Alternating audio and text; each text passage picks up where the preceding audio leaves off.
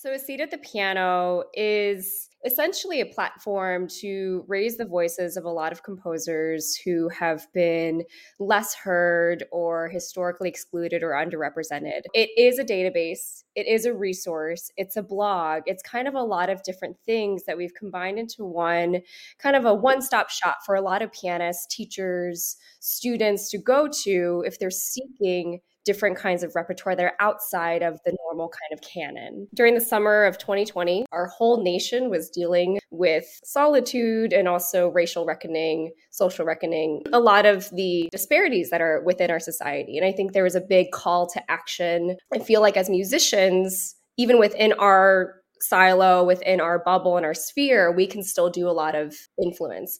I come at it from a pretty different background than a lot of people. I grew up in Canada. There's an organization, the Royal Conservatory of Music, that I grew up playing the syllabus from. They actually have always included a lot of composers, usually Canadian composers, and Canada is a pretty new place. So we've always had female composers and people of color and everything in that syllabus. I actually didn't realize till I moved to the US that that gap was there. And so for me, part of wanting to do a seat at the piano was to sort of give people the experiences that I was lucky enough to have. So growing up, I certainly was introduced to certain black composers. However, as a pianist, growing up, I certainly found myself making it a point to prove as a black pianist that I could play Bach, I could play the Mozart, I could play the Chopin etude as well as anybody else.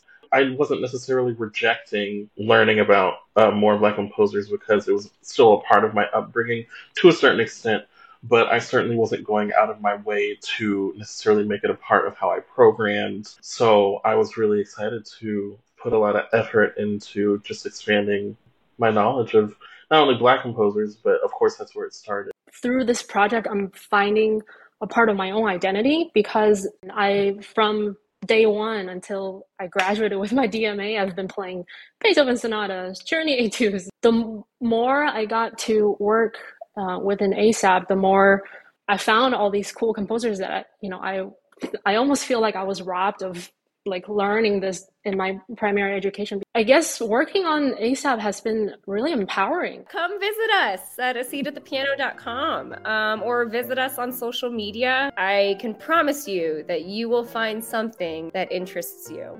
Tune in tomorrow night, Tuesday, September 19th at 8 p.m. Eastern on the Piano Pod's YouTube channel for a fascinating conversation with the team of A Seat at the Piano. The audio episode will be divided into two segments, with part one launching simultaneously on your preferred podcast platform during the video premiere. Make sure to hit subscribe or follow the Piano Pod. Find all the necessary links in the description. Catch you this Tuesday.